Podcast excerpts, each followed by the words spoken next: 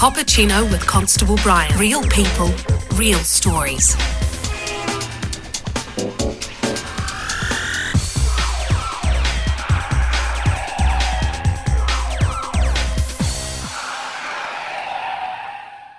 So my guest today on the Cappuccino podcast is Julien Ponsioen. And uh, did I get your last name right? Yeah. Yeah. Absolutely. Uh, every podcast I've heard with you is, did I get your last name right? Did I get your last name right? So the first question I'm going to ask you before I even do your introduction is where, because New Zealanders do this thing very often, is where is your family name from? Oh, oh, that's that's a podcast in itself. Um, it, I I was born in uh, the Netherlands. Yep. And uh, that's where my family is from, as far back as I can tell, to around the 1500s. Wow. Um, but when I was in, when I was actually traveling around Europe, the French told me that I had a French last name. The Italians swore up and down that it was an Italian last name, and the Dutch were telling me it was a Dutch last name. So wow. your guess is as good as mine. Oh, as long as you get citizenship to all those countries, you're good. So, uh, talking to right. Julien today, he has previously worked at Boston Pizza. He's been a paramedic for 21 years, starting in a small town called Sicamous, which is in British Columbia, which is the houseboat capital in British Columbia. Uh, he was a full time sure paramedic is. in Vancouver. And then at the whopping age of 39 years of, of age, he applies to join the Vancouver Metro Transit Police. He's the vice president on out on patrol uh, to support LGBTQIA and a new term which I'd never heard because it's, uh, I guess, uh, especially for your Indigenous people, 2S. I actually had to research that. It's a fantastic. Uh, go and Google, Google it if you're listening. He has a weekly series on Twitter and Instagram called Coffee with a Cop, and he's even a member slash instructor of the International Police Mountain Bike Association. So it's a very big welcome to you, sir. Welcome to the show. Uh, as you well know, because I know that you listen, uh, I do a speed round dedicated to Speed, the greatest police movie of all time. Keanu Reeves is in it. He's John Wick. Yeah, you know, etc., etc. Anyway, so in your opinion, the best cop movie of all time is what? Oh, my mind. Uh, oh man, that's a tough one. I'm gonna go. Uh, uh, what's it? T- Turner and Hooch. Oh yeah, yeah, I'll give you that. That's all good. No worries. Okay, one talent that you have that you haven't been able to use in your role as a police officer. I don't know if it's a talent. I can pick up a guitar and strum it, but that's about as far as I get. That's all good. Uh, the last book that you read was what? Oh, it was a good one, and I would recommend it. Too much and never enough. The Donald Trump uh, from Mary Trump. Okay, right. Okay. Yeah. Yeah. We all know how that ends. Uh, your childhood idol was who? Oh, uh, Arnold Schwarzenegger. Beautiful. Uh, the most realistic TV program about first responders, not just police officers, but paramedics and everything else, is what, in your opinion? William Shatner did a show, I believe it was called Rescue 911, and I thought that was pretty cool. That was uh, it probably wasn't very realistic, but it was definitely Hollywoodized, I guess. Yeah. Uh, very sensationalized. But yeah, that was that was kind of a cool one. I like, and as a huge James T. Kirk fan, if it's got Shatner in it, then yes. it's gold. Yeah, and he's Canadian as well. Surprise, surprise. Um, favorite Star Wars character is who? Star Wars character would have to be Luke Skywalker. Oh, there we go. Good work. Okay, all right. So let's ask the sixty-four million dollar question: What's Vancouver looking like at the moment in the COVID uh, era? uh, lockdowns. Oh man, yeah, yeah. I think we're getting about uh, 500 cases a day right now, um, which apparently is coming down. Uh, mm-hmm. We're we're still able to go and do a number of things. Where I'm able to go to the gym, which is nice. Uh, uh, there's masks are mandated everywhere now, um, and yeah, I think you know people. I, there was a, a, story today as I was working and listening to the news. Uh, people are just getting fatigued. They're getting mm-hmm. tired mm-hmm. and uh, so yeah the we there's we can't get the vaccine here quick enough really yeah exactly right. Have you been impressed with uh, the response so far by canada in general? I think so. I mean um, you know that's a pretty political question but uh, I, I think overall everybody's doing their best because mm. we are tied really our hands are tied by uh, Pfizer and Moderna and and politics and all that kind of stuff everybody wants to get their hands on the vaccines. Every country is vying for it, and uh, we're no different. So I think what they've done so far has been actually not bad. Right now, as an ex-paramedic, what's the thing that annoys you the most about people and their response to COVID so far that you've seen? Oh, just the uh, the the people that just feel like it's just a flu, um, yeah. and they don't take it seriously. Um, there was uh, a guy just, I guess, this past weekend that uh, uh, was having a party, and he was paying a cover or getting cover charges to to bring people in, and uh, yeah, he ended up with a twenty five hundred dollar fine, and and everybody got punted out. But uh, this wasn't his first party, so he's just he doesn't care, right? And that's yeah. that's what bothers me. Yeah, you know, the paramedics. Yeah, I'll tell you, the paramedics, you know, that I know still are doing a fantastic job, and uh, the doctors, the nurses, everyone that works in the medical profession, they are working so so hard to uh, fight this ridiculous virus. And you know, when we just take it so lightly, uh, it really, really bothers me. Yeah, not wrong. I, we see. I watch global news every night, and I just sit there and I'm just horrified at just how some how complacent some people are about it. Uh, no social distancing, no mask, uh, no care, no worry. It's yeah, a little bit of a worry. Um, how has it affected your policing on a day to day basis? Well, um, as you saw by my post, uh, a lot of my policing is from home now. And I never in my career as a paramedic and a police officer would I ever have thought I would be policing from home. But mm. um, but our patrol, uh, and I'm not on patrol. I'm a neighborhood police officer, so our patrol is actually out on the street. They are out and about. Uh, but for me, I'm putting together a volunteer uh, office for uh, for the downtown area for the waterfront community. And a lot of what I'm doing right now is administrative, so very head administrative uh, um, work. And a lot of my time is just spent sitting at home on my computer in Zoom meetings uh, and all of that kind of stuff. Yeah, crazy. So, question for you, uh, just so that people have got some idea. Um, if I was to walk to Rogers Arena with three or four fellow Calgary Flames fans, uh, with with no masks on or anything else, and we were just sort of going down through your neighbourhood, what could we expect to happen to us if if you saw us um, you know if you're if you're outside wearing no masks i don't think anybody would really bother you you'd probably mm-hmm. get a, a, few dirty looks from people um, mm-hmm.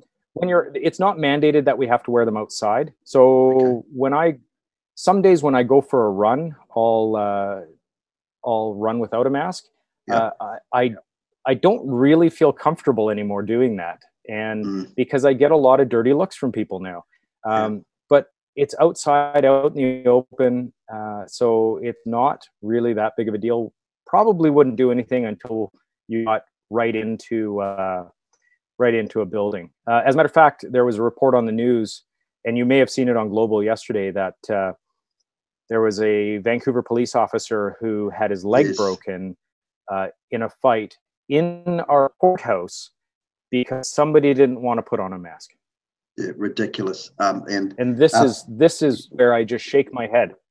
Yeah, crazy, absolutely crazy. Um, what's the current weather like in Vancouver? That is a good question. Uh, it's four degrees.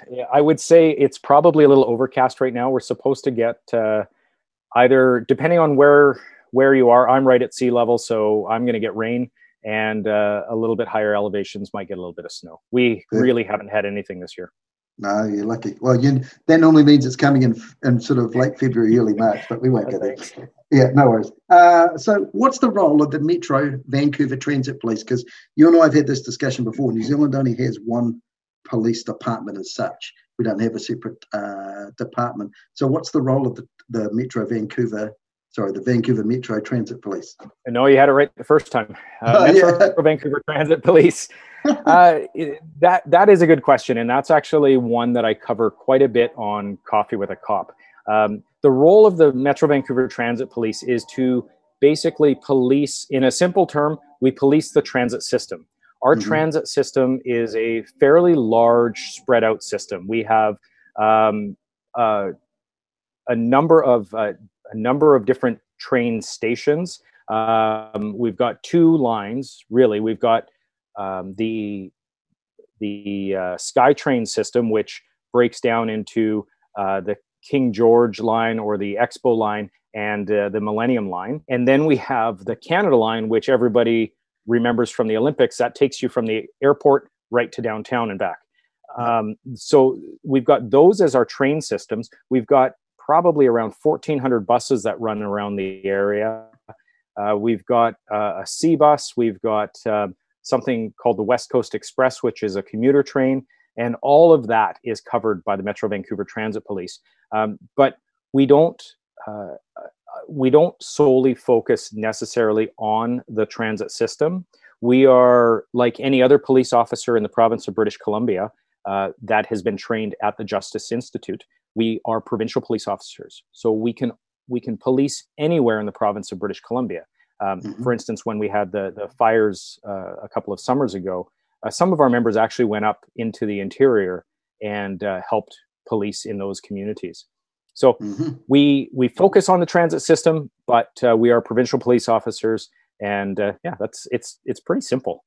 Yeah, okay, all right, well, good. Well, that explains it. Now, Vancouver is home to such TV shows and movies as, and this is how most New Zealanders know Vancouver if they haven't been there. Um, Arrow, The Hundred, Deadpool, because you've got a famous resident there live live in Vancouver called Ryan Reynolds.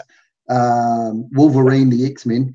Um, can you give us a brief, like a really brief overview of what Vancouver is like, sort of rough population and sort of size, so that people who haven't been to Vancouver before have got some idea? Mm-hmm. So, Vancouver, the city, is about 600, 650,000 people.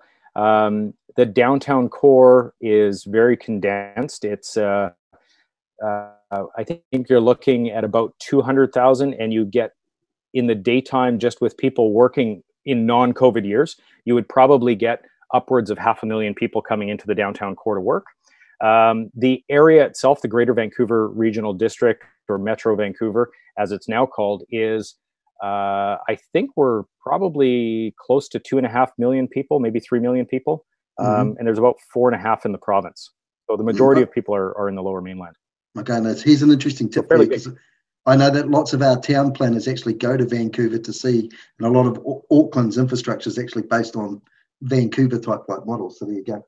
Uh, so you went from straight from school to become a paramedic. Is that correct? Uh, yeah. So you'd mentioned it's funny. I, I, don't remember ever telling you that I worked at Boston Pizza, but you didn't. Oh, it's called, re- it's called um, so research. I, yeah, good for you. Um, I uh, I was working at Boston Pizza while I was in high school, and I went to a high school in a town called Vernon, which is in the Okanagan Valley, which is British Columbia's wine country. Um, and when I graduated, I didn't know what to do. My manager at the time was an auxiliary RCMP member, and uh, he suggested to me that I look into the ambulance service. And he had a buddy who was uh, a part time paramedic. So I went to the school library. I grabbed all the pamphlets that I could find because we didn't have Twitter, Instagram, or you know the Google back then. So I, I looked everything up, and I thought, yeah, I, I, think I could do this. And I looked to see what the minimum criteria was that I needed to get, and I started going from station and uh, and trying to get hired. The houseboat capital of British Columbia, and um, I got hired there upwards around you know 15 20 thousand, but in the in the winter at the time it was probably maybe six thousand. So yeah. it uh, it more than doubles, if not triples, in the summer. Um, the call volume there was mostly summer related, so mostly houseboat related, and the the call volume at that station was 300 calls a year, so less than a call a day, and the majority of that was in the summer. And uh, the way the ambulance service works uh, at the time is you didn't get called or you didn't get paid until you got called. So I would go weeks at a time without being paid. Um, my first year as a paramedic, I made four thousand whole dollars. uh, yeah. Okay. Yep. That's all right. The uh, I can hear I can hear my uh, listeners who are ambulance officers going. I'm feeling your pain, brother. That's for sure. What were the because mm-hmm. being a houseboat capital, um, and I know that lots of New Zealanders won't be familiar with houseboats and well they they'll be kind of familiar but not familiar with the canadian type of houseboat what were the majority of your call outs as a paramedic up in Sicamous? what, what were the actual incidences uh, yeah alcohol and stupidity um, yeah, yeah. they they the were uh, like honestly, hundred percent. It is. Um, they would literally be just I was drinking too much and I was in the sun because it would get to 30 plus degrees. Uh, I was in the sun all day. I was drinking too much. I was trying to do something to impress my friends. Um, I fell off the boat. I hit some rocks. I we had one guy that we went for uh, and we had to fly him out. Uh, he was climbing up to get a better picture of the waterfall on some slippery rocks with uh, uh, I don't know what you call them down there, but we call them flip flops, sandals. Jan- and uh, yeah. Oh, there you go. Yeah, yeah, uh, yeah. Uh, but he was climbing up there with those, and uh, and naturally he fell, and he fell. I'm going to say a good uh, 10, 15 meters, and so he was badly broken. Oh dear! That's and in the middle of nowhere. Yeah, uh, yeah, I bet. Right now, one of the things that you often hear police officers say is, "I could never ever be a paramedic. I, I just wouldn't have the patience." Right which is fair. You probably hear that as well. Um, are you more uh, patient as a police officer, do you think, or are you more patient as a paramedic? You've done both of them, so you'll know better than I will. Oh, man, that's a good question. Uh, I, I, would say, I would say I'm I'm probably more patient as a police officer, yeah. uh, and I would say that because as a paramedic, if if somebody was rude or started to get violent to me, I would just walk away. Uh, as a police officer, you can't do that. You have to de escalate things. So I find that my patience level is a lot more as a police officer. And I actually value what I learned as a paramedic. And to take that into policing has really helped me. Do what do, what do paramedics say about cops? Did they did they say the same thing? Man, I, I wouldn't put up with that. There's no way I could do his job. No, yeah, job. you know, it, it's funny. Um, we I, and I'm sure it's the same down there, but we have a very good working relationship with our paramedics because mm-hmm. we all work the same types of hours. Uh, the paramedics aren't sleeping at night; they are up all night, just like the police officers are, and they're going to the same types of calls that the police are. So there's a a very good working relationship. I think we uh, overall, yeah, some people would say, "Oh, there's no way I could do your job," and and that would flip both ways. Um, when I became a police officer, I had a lot of my colleagues come up to me saying, oh, You're so lucky you get to do that. And my answer back to them would be, You have the same opportunity. You just need to take it. Yeah, exactly right. You are not wrong. Okay, so I'm going to ask you now if you could only use one piece of equipment as a paramedic and a police officer, what piece of equipment would it be? So uh, first of all, we'll go with the equipment for a paramedic. What's the one bit of one bit of kit that you would absolutely want no matter what? Yeah, I'm going to say the same answer for both. Um, it's going to be the radio because that's go. my communication piece. Yep, no worries. Um, over here, we have something called war stories. So we will very often say to another police officer or an ambulance, What's your best war story? What's your best war story as a paramedic?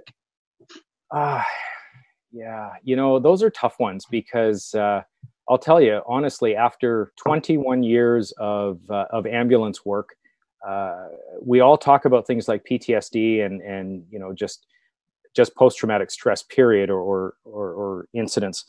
Um, a lot of stuff I I actually try not to talk about because when when I and and war stories, you know, uh, I do I do come up with some funny ones from time to time. And I think uh, when I mention a funny one, there was uh, actually this is a, this is a good one because it was actually quite funny. Um, my partner and I went. We got called to a, a care facility, a, a, seniors care facility, for a lady who the the uh, the nurse thought was having a stroke. So we get there and we see this this old lady sitting in her wheelchair, and she is just zoned right out. She is staring into space. And I thought, I said to my partner, I said, this something about this doesn't look right. So I, hi there, how are you? My name's Julien. I'm a paramedic, and uh, uh, what's going on today? I said, how are you feeling? I feel great. And I said, oh, okay. And her eyes, something about her doesn't look right. Her eyes are pinpoint. Um, everything's equal. So I know that she's not necessarily stroking out with uh, one pupil being larger than the other. Mm-hmm. And so my partner comes out and he's got this uh, bottle of uh, liquid morphine. And he goes, uh, and, and he's got a styrofoam egg cup and with a line drawn on it. And I guess what had happened was her son had uh, marked on the line how much morphine she's supposed to take, but I think he doubled the dose. Oh. I don't know if that was purposeful or not, but yeah. she, she was literally high, and uh, and she was having the time of her life. And the the funny thing about this is she was uh, when you look around her room, she was one of these really you know uh, devoted, hardcore Christian ladies.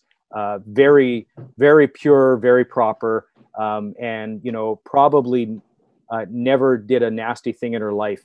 And uh, here she was just zoned right out, never probably been stoned or drunk in her life. And now she was. And so my partner said, Well, do you want to give her some Narcan or something like that? And I said, No, you know what? She's actually, she's fine. Let's just, we'll take her in for observation. Uh, she'll be fine. And, it's not uh, like she's in any pain. No, yeah. having a great time. so, hey, look, now you are openly gay, um, and yes. I've heard you do lots of podcasts where you say that you've never experienced any problems at work because of it. Um, and I thank God that I also work in an organization where I have a number of friends uh, who are transgender, gay, lesbian, um, and they also tell me the same. I have never experienced any problems at work, which I think is a fantastic thing.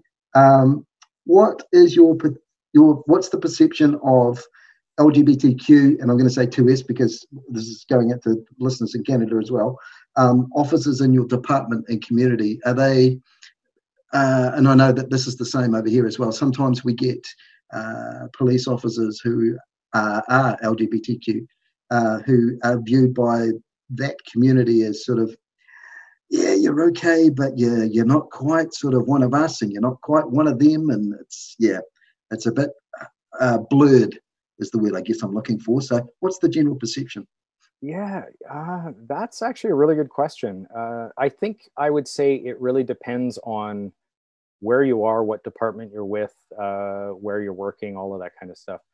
Because for my department, for my department, it's a non-issue at all. Yeah. yeah. Uh, was never an issue. Uh, is still not an issue.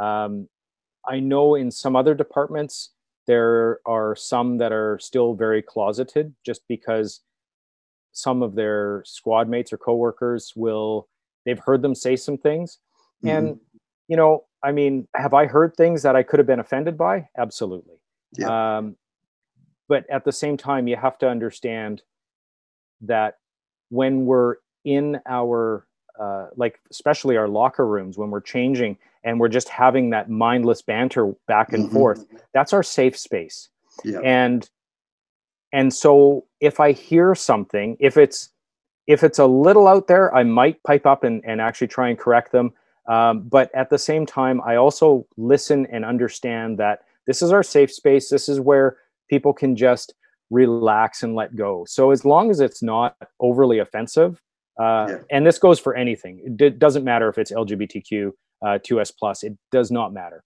it is yeah. uh, it, you know if if it's if it's right out there i'm going to correct them if if it's just mindless banter and you know it's we all do it and and anybody that's out there that says they don't i call bs on um, because i know we all do it yeah it's like i said to my friends please don't stop telling me the short ball jokes because i've yeah. i haven't heard all of them yeah so that's right now you proudly display your rainbow police patch uh, mm-hmm. on the front of your working vest as you should uh, and my congratulations and sincere admiration for that as well. Um, do you ever get, does it ever get draining, Julien, the, just the constant sort of awareness and sort of, I know that you're advocating, but do, is there some days where you just feel like going, just call me goddamn Julien and let's just let it be. I'm just me. Um, I don't know that I've gotten there yet. Uh, yeah. There, there's days where, where I've patrolled at times, and um, and I've seen some people, and I thought that maybe something would come up, uh, and in a negative way, it's actually turned around and actually been very positive. I uh, I was in the downtown east side, which for us is uh, Canada's poorest neighborhood, and mm-hmm. it is where we have our uh, our main um, section of, of people who use drugs, our biggest uh, homeless population. Um, the, it's a big vulnerable community. So I was dealing with uh, an issue at one of the bus stops, and um, there was, and and I fully admit that I I prejudge these kids. I, I fully admit that. Yeah. Um, there was these three Indigenous kids, and they were walking towards me, and they zeroed right in on me. And I thought, just by the way they looked, because they looked right at me and they focused right in at me and they were walking right towards me, I thought, this might get bad. Mm-hmm. Uh, one of them came, or sorry, two of them came around my left side. The other one turned, came around the bus stop and actually circled around to my right side. And that's never a good thing, right? When you've got Yeah. people circling around you. Um, and one of them points at my chest and says, Why are you wearing that? And I said, uh, I looked at him and I said, Because this is my community and I'm proudly uh, wearing this to, because I'm proud of who I am and proud of what I do. And uh, this represents who I am. And uh, it still actually makes me quiver a little bit because, uh, and I get a little emotional about this because uh, I judge them based solely on on my prejudice. Yeah. And they turned around and said, all three of them, dude, we have mad respect for you, and uh, thank you for doing that. And they and these were these were young people, right? Yeah. yeah. So I I thought, wow, that that blew my mind. That actually made my day. No, that's awesome. That's great. Uh, so in 2019, a small group of police officers from sort of around British Columbia come together to, I guess, basically uh, form a non-profit society called Out on Patrol. What was your What was your goal with that? Yeah, we actually just wanted to do a support network um, for LGBTQ 2S plus uh, peace officers. So uh, initially, what we were looking at doing was uh, doing some potentially some education, uh, doing community outreach, um, looking at some scholarships, that kind of thing. There's there's also an organization uh, out in Eastern Canada um, called Serving with Pride. And uh, initially, we talked about setting up something very similar to Serving with Pride. And ultimately, what we decided was to do something that was a little bit more West Coast. So we we ended up starting our own thing and calling calling it Out on Patrol. Um, and COVID, COVID, COVID, yeah, COVID. yeah, yeah. That was my that was my next question. I was supposed to going to say to you because Yeah. given the fact that COVID struck pretty much right after you guys went, yeah, we're there, we're an incorporated society. Um, what what happened? Because it wasn't the best time, was it? To be fair, it wasn't it actually wasn't the best time for a number of reasons uh, we when covid hit we actually talked about postponing um, and we decided that no we're gonna we're gonna launch this no matter what because at the time we didn't know how bad the pan- pandemic was going to be um, we had still planned on doing some events we knew we weren't going to do our big kickoff uh, we Mhm. are going to call it and we're still going to call it our coming out party um, but uh, we we realized quite quickly that we weren't going to be able to do that. Uh, so we had gotten a grant from the Vancouver Police Foundation, and uh, you know, I mean, they were quite generous with us. We we asked for I think fourteen thousand or fifteen thousand dollars, and they they gave that to us. Um, they gave it to us really quickly, so I, I think maybe we should have asked for more, but. Um, they gave us that and that's what helped us launch our website. Uh, we're working on still trying to get some t-shirts and a few other things to, to hand out to our members. Um, ultimately what we want is something that supports the lgbtq 2s plus membership around british columbia because and, and and here's the important thing brian is I, I'm lucky. I live in I live in a metropolitan area. If I'm having if I'm struggling, I can call up one of my buddies. I can go. I can still go see one of my buddies. Yeah. But when we talked about this, I said, imagine being the RCMP officer in a northern remote community. Not only are you gay, and you and the people probably don't accept that up there, but you're now in a pandemic. You can't travel out to see your family. You can't go out to see any of your friends. Um, you, all of your social connections have now just become virtual, and you live in a community that you're you've never lived in before, and you know that is extremely difficult. So. Uh, that was one of the reasons why we really started it is just to uh, get that support network out to, to everybody and we've had some really amazing feedback because of that Yeah, that was. It's funny you mentioned that because when I heard that your family is from the Yukon, I've been up to Yellowknife and I've done Yeah. dog mushing up there and everything else. And I actually thought to myself, and I've spoken to the Mounties up there, uh, and there didn't seem to be huge numbers there because, as you know, it's a very isolated part of the world. I was actually thinking exactly that to myself.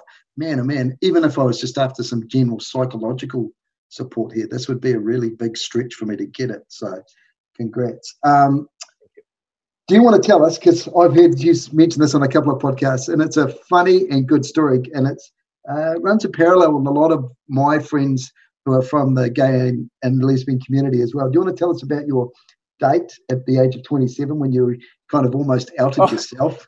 Yeah, yeah. not almost. I totally outed myself. Yeah, you did. Um, yeah. yeah. So you know, it, it's funny. Um, there was uh, there was this girl. She was an X-ray tech uh, at the time, at, at, working at Vancouver General Hospital, and uh, I've run into her recently within well, recently within the last couple of years. Um, so every time I'd bring in a patient, she was always there and she was always excited to see me. And I thought, oh, this is really interesting. You know, um, she she would meet me sometimes out in the ambulance bay after we'd uh, offload our patients and I was cleaning the ambulance. She would come out and talk to me. Uh, she wanted to come on a ride along with me, and I and we do that every once in a while at the time. Uh, so, and of course, I'm just I'm totally oblivious to what's going on here. I'm just yeah. like, oh yeah, she's nice. That's great. And so part of me, you know, I thought, oh, this is uh this is ah, this is kind of cool. Maybe, maybe, yeah, maybe there's something here. So I invited her over for uh, dinner one night uh, when I lived uh, closer to the downtown area. Um, she came over after work, and I was just thinking she was going to come over in like a t-shirt and shorts, but she was all done up. She was wearing a dress. She had her hair done. It was gorgeous and I was it was awkward, man. It was awkward. We uh, we sat there and had uh, probably not one of my best cooked meals. I will say it was just something thrown into a slow cooker, um, and uh, and then we decided we were going to go to a place that was close by. It was called the Urban Well, and we are going to go have some drinks and uh, and, and kind of go from there. So we're walking down the street and. Uh, and I haven't touched her. I, you know, I, I can't bring myself to that and she says to me she goes hey i got a question for you and we're talking so yeah okay what's up she goes if you're so straight why do you have so many gay friends and i just looked at her and without even thinking i said well what makes you think i'm straight and she stops and i and i stopped and i looked at her and i thought what what did i just say and yeah. she says well are you and i and I, I actually paused for a moment i remember this and i said uh, no, you know what? I'm not. I'm I'm gay. And uh, she just she throws her hands up and she's like, "Well, I guess I got another friend. Let's go have drinks and dessert." Hey, as long as it didn't ruin your date. But um, no. I know that when you spoke to your partner in the ambulance, uh, I've had lots of my friends who have outed themselves to me. I've worked with uh, the gay and lesbian people in the police as well, and they it's a really awkward conversation to have. Right?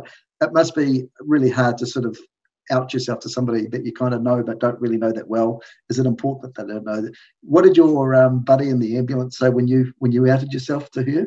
You know, it, it was funny. She uh, we were driving down the road. We were talking actually about donating blood, and I said, "Well, yeah, they don't.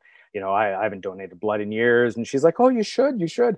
And I said, "Well, they don't really want my blood." And she goes, "Well, why wouldn't they want your blood?" And I said, "Well." Uh, I, I you know, I got to tell you, I'm, I'm, I'm gay. And she looks at me, she's driving and she turns and looks at me and she goes, well, thank God you finally told me. Yeah. And I, what? She goes, oh, come on, Jules. She called, she, they all called me Jules. Come on, Jules. We all knew. Yeah you know and i'm like well why didn't anybody tell me yeah you know? it's it's funny because i have had when i heard you say that in another podcast you'd done i was like yep yeah, I could almost insert a couple of my friends' names in there, and I said pretty much the same thing. It's like, yeah, but oh well, I like it's all good. It's a journey, I guess. That's all good. Um, what were your your mum and dad's reactions and your brother's reactions? They was all a little bit different. Um, I know that your dad took a wee time to process it on sort of dad time, um, and your brothers were the same, which I thought was great. I loved the fact that your, as you called him, your redneck brother yes. uh, basically threw his arms around you and said, I love you no matter what. That's awesome. What was your mum's response, which I thought was fantastic? Yeah, you know, my mom was funny because, uh, so to go back a little bit, I, for a while, I, I, I joke about this, but I, I, used to say that I was trying to pray the gay away. I became a born again Christian for a while, mm-hmm. um, and that didn't work. Um, I realized I realized that I am who I am, and you know uh, whether whether or not you believe in God or a higher power or whatever, I I am created this way, and mm-hmm. nothing's going to change that. Uh, this wasn't a choice. So when I told my mom that I was a born again Christian, uh, she wanted nothing to do with that. When I told her I was gay, uh, her reaction was very similar to all my friends. Oh, ah, I knew that. You know, yeah, that's okay. Do you want me to tell your dad? And I, yeah, if you if you want to, uh, you know, I can tell him too. And I was actually working an ambulance shift at the time, um, and I had just been telling all my friends, so I I thought that I should call her up and, and tell her. Um, she she see it seemed like she had a good reaction to it but i know in talking with my sister-in-law uh, a little while later she said uh, yeah your mom just keeps saying that all you need to do is find the right girl um, yeah yeah and, yeah, which and is, you know what yeah so she she ended up coming around and and you know it uh yeah she was she was great actually. yeah that's great that's great yeah um now flipping it on its complete head and coming down to another topic. One of the big issues that you have in BC is opiates and overdoses on fentanyl and the such like. How often in your role, because um, researching this podcast, it seems uh, that the number of deaths and overdoses you have is quite huge in British Columbia. Um, and uh, uh, I see that uh, is it Dr. Tam uh, actually said that there's a health, there's actually a, a, a health crisis in the area there. Um, how often do you come across overdoses in your role as a transit police officer? Uh, well, in my role, I've only come across one in three years, but um, that's just the nature of my job as a, as a neighborhood police officer. Mm-hmm. Uh, our patrol members actually come across them quite often. Uh, I keep all the stats for our department, and I do all the training for our department. Um, we consistently, for the last, uh, for 2019 and 2018, um, we've done 20 overdoses, or we've responded to 20 overdoses. And this last year in 20, 2020, we actually responded to 32. Mm-hmm. So uh, it, numbers are going up. And these these aren't calls that we're actually being called to. These are things that we're coming uh, on view, right? So we're mm-hmm. coming patrolling, and we're being waved down for them. We're not actually responding to them as a dispatched type of call. Mm-hmm. Um, and obviously, it'll be getting worse because of people's mental health and anxiety with COVID as well. Um, yeah. Just to give a, a, New Zealand listener some idea, so deaths from illicit drugs actually eclipse deaths from homicides, suicides, car crashes, and COVID 19 before COVID 19 really took off yeah. combined. And that's from the BBC World. Having seen both sides of that as a police officer and a paramedic, in your own and humble opinion, what, what, what would you suggest is the answer to the crisis?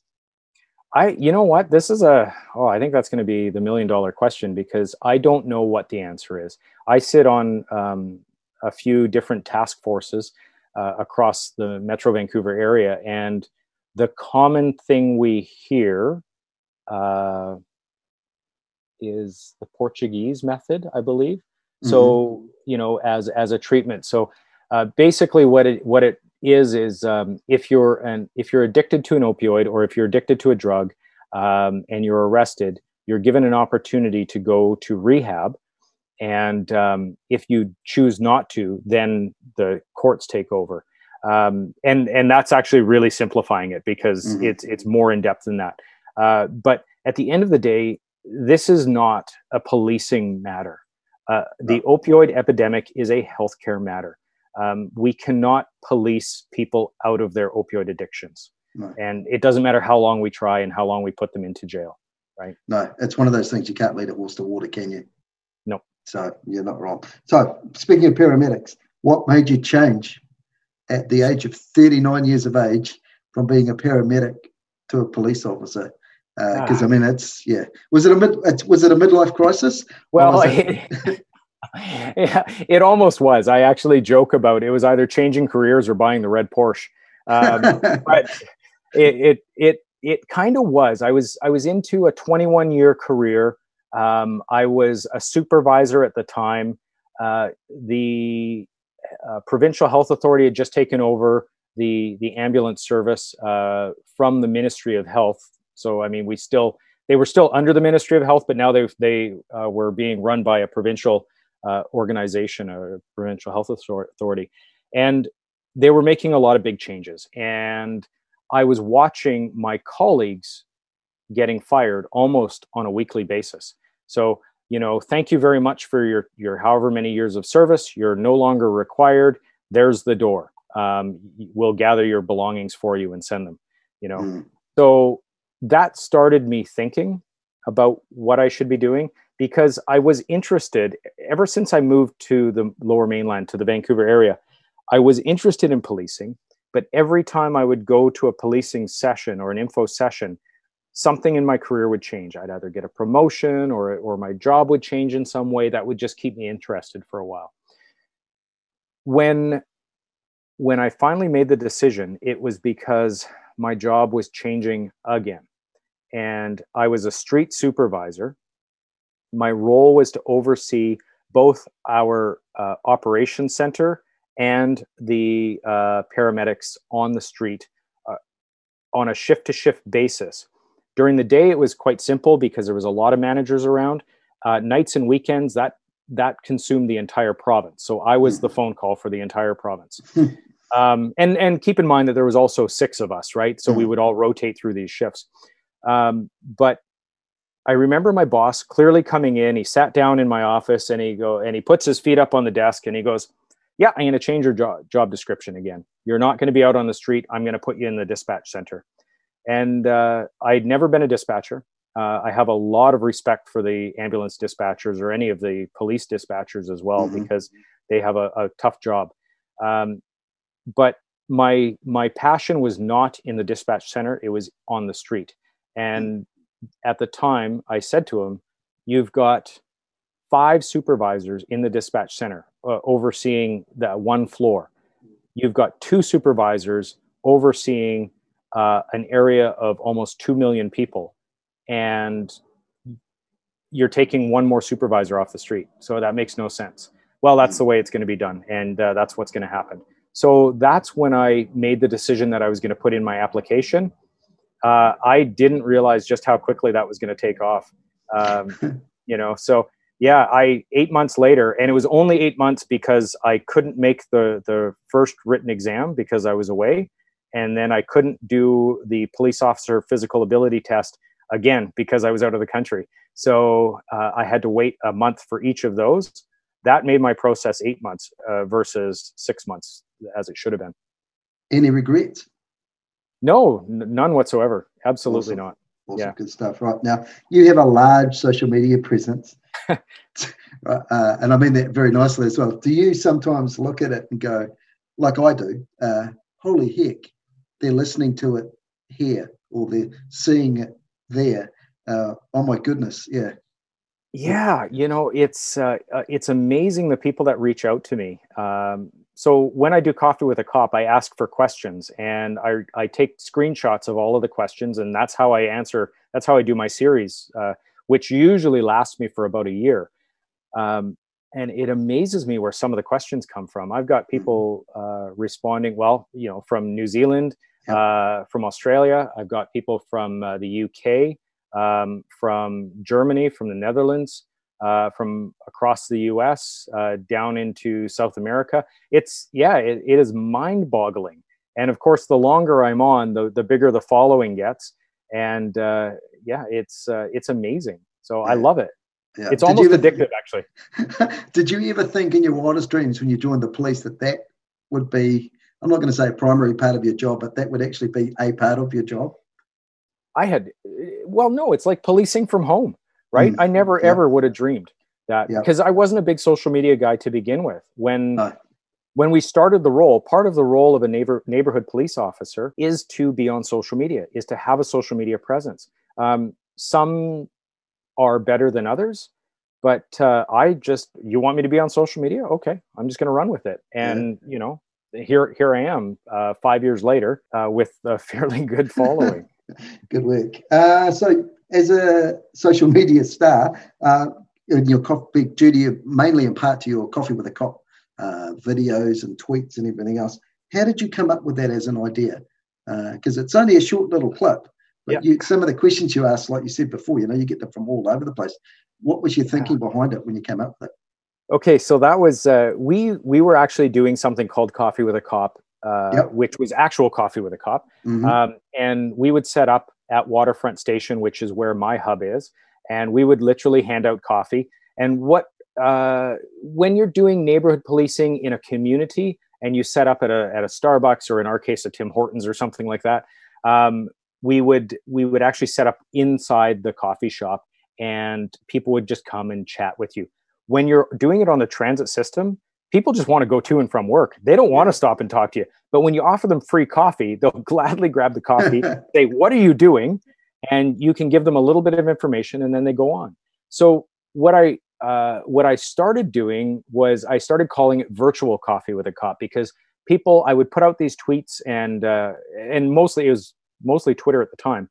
I would put out these tweets saying, "Come down from this time to this time," and I would get so many responses back saying, "I missed seeing you. I I didn't get down there in time." So I decided I would try this thing, and I called it virtual coffee with a cop. Uh, I did a couple of those, and people liked it. People really enjoyed it. So um, uh, some of my some of my coworkers would make fun of me for you know oh hey look it's uh, Constable Julien Ponsioen with the Metro Vancouver Transit Police. Yes, um, yeah. uh, Captain Hollywood's another one I get as well. Yeah, yeah, yeah. I hear you. Yeah.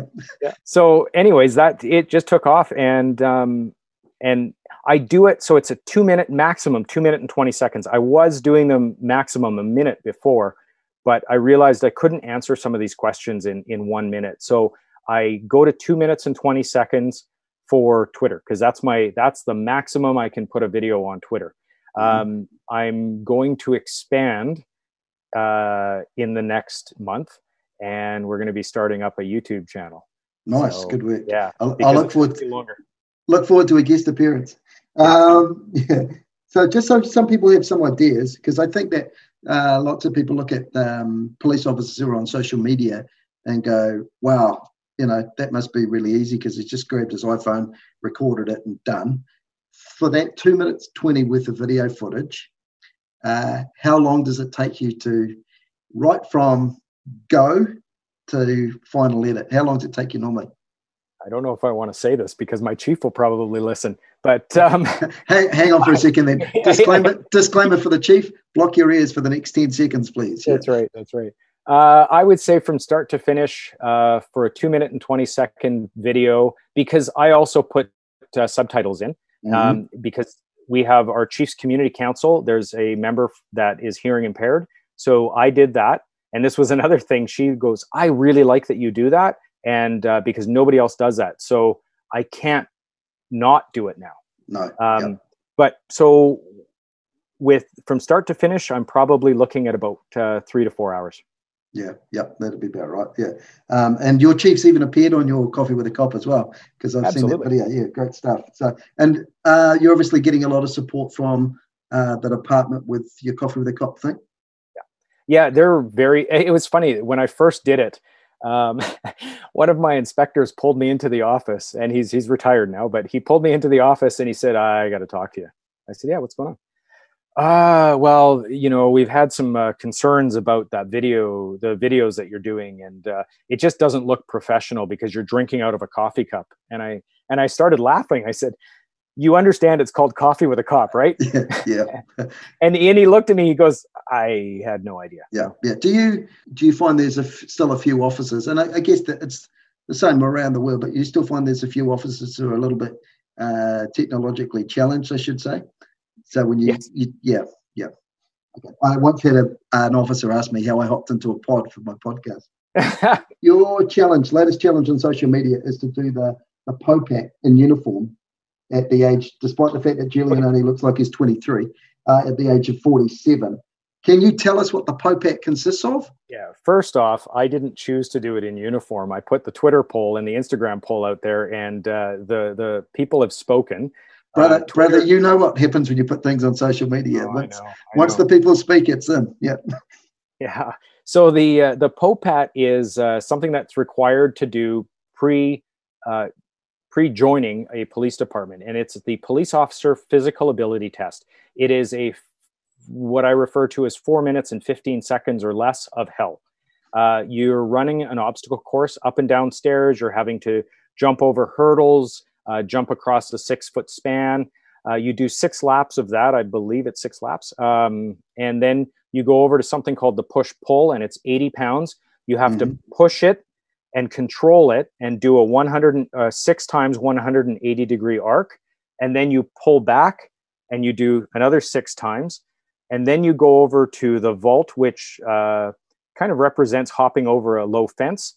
And mm-hmm. you have to hop over that, do a burpee on one side, a sit up on the other side. You do that six times.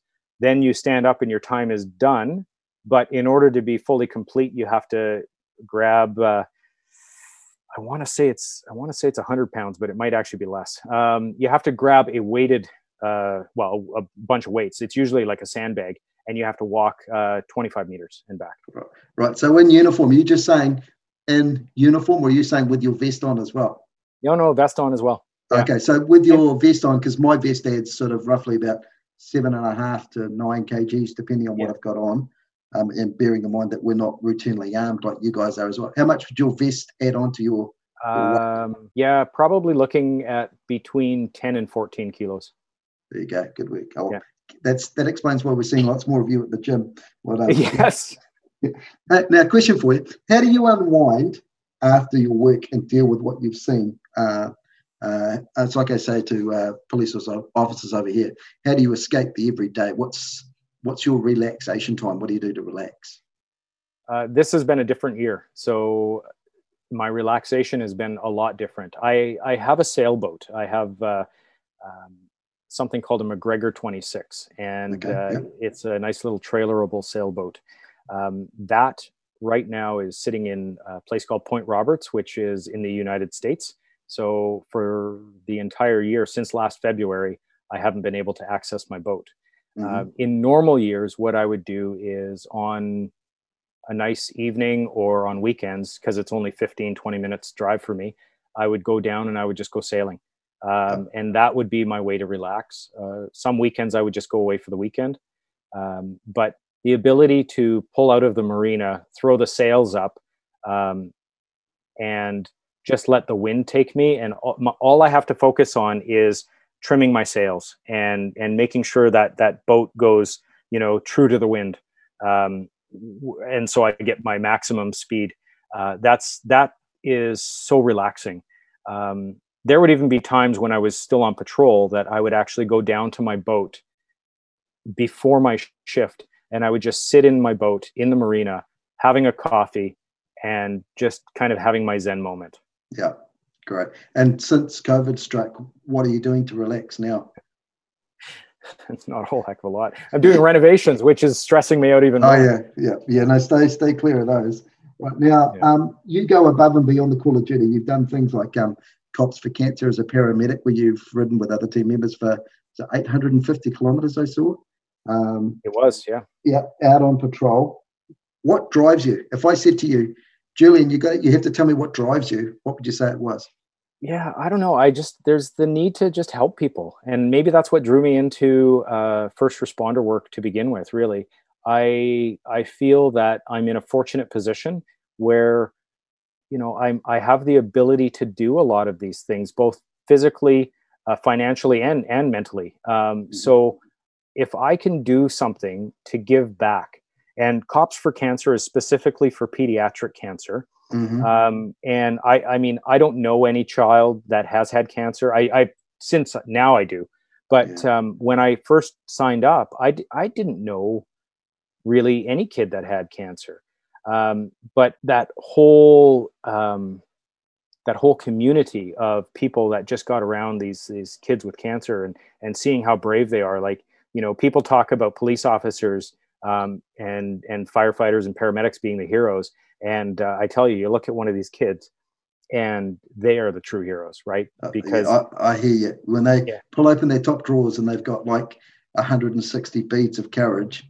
Yes. And you're like, wow. And I thought I was having a bad day last week.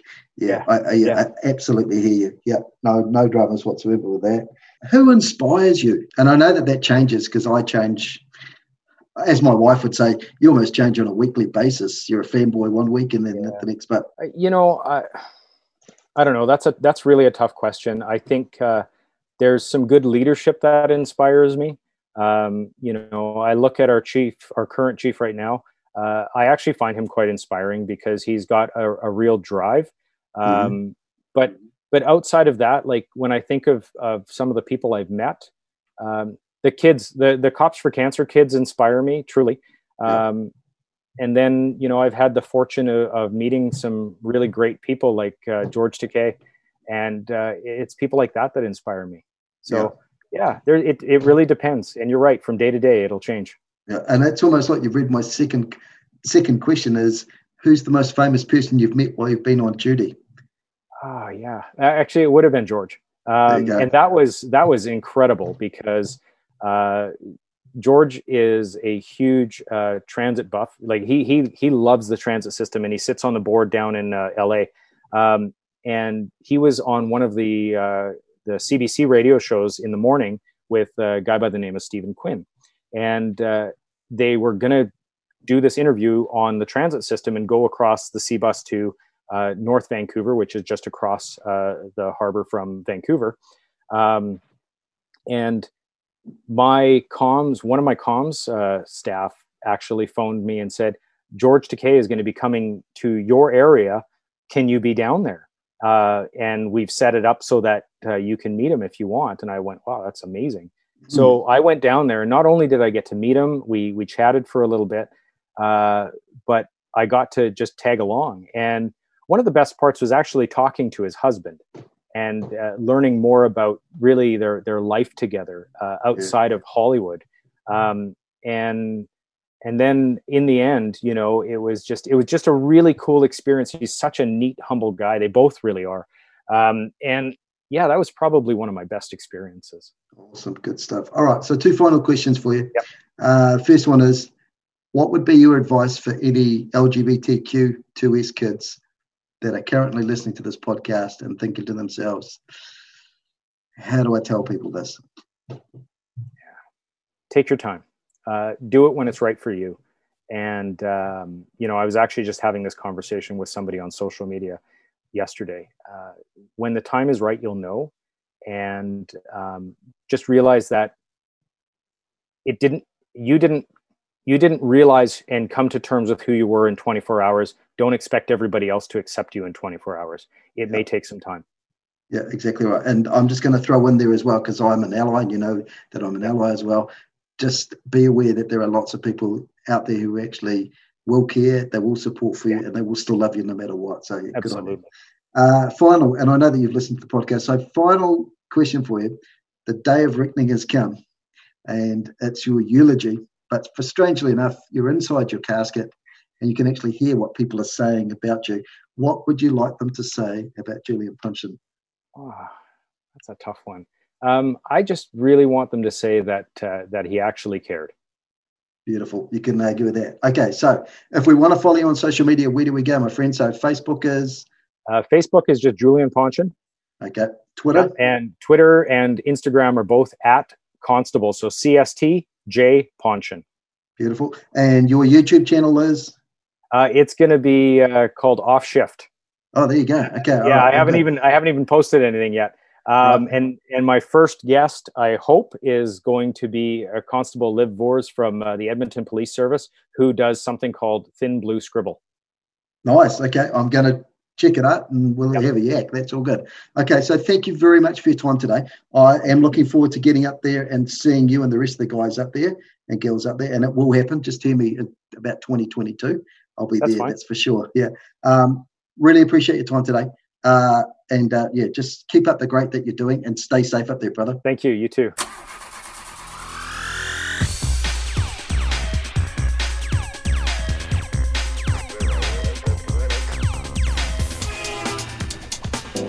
Cappuccino with Constable Brian. Real people, real stories. Make sure you subscribe so you don't miss his next podcast.